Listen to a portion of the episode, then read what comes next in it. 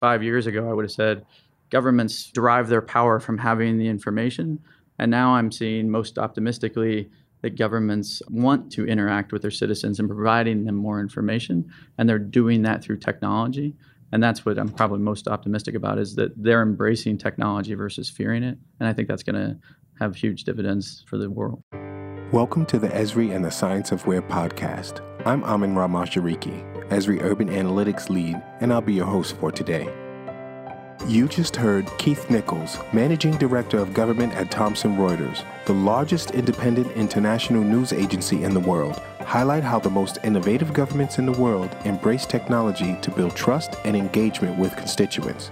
In this episode, hear Esri CMO Mariana Cantor explain how local, state, and national governments use location analytics to unlock the opportunity in their big data. Keith, hello, and thanks for being here with us. Thanks for having me. I want to start with your background in the Army as the Army captain and right. how it prepared you for a career in business and technology. Um, I mean, the army was. Uh, I mean, I went to West Point and had a background and was, you know, deployed to Bosnia and a few other places after that. How it prepared me for the challenges of solving complex problems. They're very similar to business problems. Kind of comes from the army. I think the sense of urgency that's instilled in you in the military also helps you succeed in business. And I really look back on my military background to help me advance problem solving, sense of urgency type of things. What surprised you? Like, what's really different about the two cultures? You know, I think I was I spent a lot of time in Africa in the business world as well, and I think the altruism that you have in the military. You know, the reason I joined the military was, hey, you know, I had this, you know, vision that you know I was out there protecting our country and, and serving the greater good when I first got into the corporate America world, I was expecting it to be lacking, right? Like I was expecting sort of this greater good kind of concept to kind of go away for the sake of profits and business needs. It surprised me that how much business actually cares about the greater good and what we're doing. Even within Thomson Reuters, you know, we have a, a Thomson Reuters Foundation. The business that I lead right now, you know, has a, greater good impact just on economic development and land rights and things of that nature. So I was expecting not to have that kind of greater good aspect, but we definitely have it, and I, you know, I see it in in all companies, and I'm thankful for that as well. I mean, you know, it keeps me going at night. Well, I want to talk about Thomson Reuters. It's clearly a huge, massive multinational with divisions serving many markets, uh, and you had one of those divisions. Can you share with us how these divisions within the company stay aligned to deliver and sort of on the corporate strategy? Our corporate strategy, I mean, if I go back to kind of my days in Africa as well, I mean, we sort of empower economic success. You know, so we provide information, we provide transparency, we kind of power the financial markets and give them the trusted answers they need to make their business decisions. And that is our corporate tagline, you know, give trusted answers. People do look to Reuters as a trusted source of information. There's a lot of fake news and things of that nature, but Reuters news stays above the fray, and, and we have our trust principles and that permeates the rest of our business. And Sounds like you stay aligned through sort of the focus and the principles of customer service. Customer um, service and yeah, customer service and, and trusted solutions. Mm-hmm. Yeah. Well, let's get to technology a little bit. As head of the tax and accounting division, how are you using technology to advance your strategies? so I lead I lead our government division within our tax and accounting uh-huh. division. So I don't want to get my boss and uh, my boss thinking I took his job on this podcast, but. Um, you know, at the core of what Thomson Reuters does is we're a technology company. We want to apply technology to make our customers' lives easier. We want to be able to dissect big data sets and give them the trusted answers that they need to do their jobs. You know, in the tax and accounting division and within the government division as well, we provide software solutions that make their jobs easier. Either if it's a tax compliance function or an audit function in the professional side of our business, we provide solutions that give them the right answer and also make their lives easier. You know, in the government division, again, more the altruistic view is we actually provide the ability for governments to provide secure land rights to the citizens. We also collect property tax, which powers most of the economies at local government level. Is there a relationship between property ownership and economic development? Absolutely. You know, again, I go back to my days in Africa because it's it's more tangible. You can see it every day. You know, when I look at it and I say we're literally building economies from the ground up. In undeveloped countries or developing economies, you have a lot of mistrust of the government. When you're recording the land, you may not trust the government to say who owns the land. And you know, you look at some of these developing countries and you walk into a land records office and there's big stacks of paper books, and you know, depending on what time of day you walk in, you may get the right book, or you may get a mistaken book, or you may you know, there may be corruption involved. But if we apply technology and provide that transparency and secure land ownership, you know, banks will want to start securitizing mortgage against land. You can start reusing land. You can start trading land to get economic best use out of it. You know, if it was farmland, but it's you know next to the city, maybe I could build a condo building and house knowledge workers, or I could make it into a store. Those types of things. And without secure land rights, the land is locked up as a vacant piece of property. So even here in the U.S., you have vacant land that's not using its economic best use. But here we have more secure land rights. But really, every, everything about economic development starts with land. And and that starts with technology. So mm-hmm. going back to how do you apply, let's say, location intelligence to sort of track land use mm-hmm. and ownership and so on in that business? Mm-hmm. I mean, like I said, everything starts with land and the technology of being able to point to a map of who owns that land and then be able to visualize that data is incredibly important as it's a communication tool to a citizen to say, yes, I own that, that particular parcel of land and be able to communicate versus in words and numbers to be able to communicate on a map is hugely powerful. It gives that transparency I was talking about as people believe it when they see it on a map. So you know we, we definitely use location data and, and maps to do that all the time. And, the, and and land doesn't move when you have undisputable land rights and the location data embedded in technology, and you can distribute that and, and show the citizens who owns the land. It's pretty powerful stuff there's a lot of talk and hype about digital transformation in every discipline, mm-hmm. including mm-hmm. my own. How is it impacting your field of finance and accounting and mm-hmm. taxation? Mm-hmm. I mean, in, in, taxation and, and land rights and what we do in the government business, it's huge. And even in the U.S. and a lot of places, a lot of property records are still paper based. And so going through that digital transformation one makes it scalable and secure, which are kind of two big pieces, and sustainable as well you know, you don't have to worry about a, a, fire wiping out the records of a county anymore. You don't have to worry about rats eating all the paperwork. Those are easy examples, but it also makes it scalable where I can put it out online and make that information that was previously locked away available, right? I mean, the data in governments is property of, of the citizens. And so to be able to unlock the power of that information and give that to the citizens to be able to use it is a huge deal to us. And, and that's what we're trying to do across the board. It's a really good point. The property of the people. Why should businesses, from your perspective, prioritize digital transformation? Yeah, I mean, again, just to kind of reiterate, it's to unlock the power of the information to make it scalable, to be able to distribute it, to create that transparency and trust that empowers everything we do in business, no matter what industry you're in.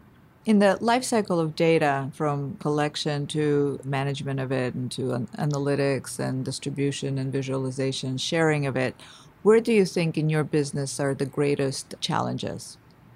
I mean, data analytics is always going to be kind of at the forefront of what I think about in terms of the data is there. I mean, you, you look at, you know, the buzzwords of the day are open data, big data, those kind of things. And it's like, what do I do with that data now that I have it? You know, just massive amounts of data created all every day and it's how do I unlock the power of that information. So data analytics and data visualization, and you know this is where the th- kind of the machine learning comes into play, and big data analytics come into play. Is you know how do we get the answers to questions we don't even know what the questions are, right? You know, we sit down with this massive data set and we say, tell me something interesting but useful. I mean, there's a lot of interesting things, but how do I use that? How do I apply that to the citizens of XYZ country or XYZ county? So the data analytics piece is the hardest piece. We're trying to provide a lot of technology tools to help people make those decisions through data analytics. Keith, what is it about visualization that is powerful and helpful? Yeah, I think I mean I'll answer it through sort of a, an anecdote about one of our clients, and it could apply to any any one of our clients. But you know, we're in the, specifically in the property tax business, and county is responsible for assessing the value and then also collecting the tax. So they send out tax bills, and then they particular county they were seeing a large segment of the population or a anomaly of who wasn't paying their taxes. From a visualization perspective, they, they mapped out why were there so many delinquent payments? Why were people so late on their tax payments? They laid that out on a map and they kind of overlaid demographic information. But then they also realized, you know, one of the overlays they did is that it was a highly concentrated Spanish speaking population and they send out the tax bills in English. And so what they said is, oh, well, maybe we just send out the tax bills in, in Spanish. And, lo and behold, they started getting a very much higher rate of tax collection. So that tax collection goes to buy school buses and pays for books and education and everything else.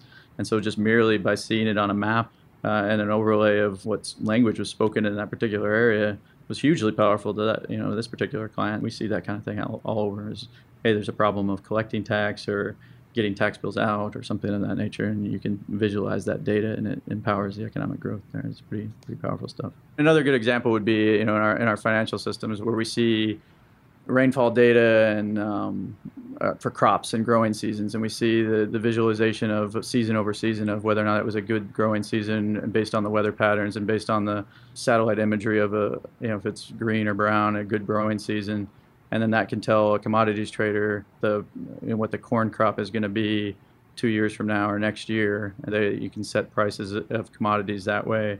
Uh, another good example that I look at is from a geospatial information is uh, mining. You know, we map all the mines in the world for a commodities trader to say what is, but the downstream effect of that is I need to get the iron ore to a smelting plant in order to make steel. Um, and how do I do that? I do that on a ship.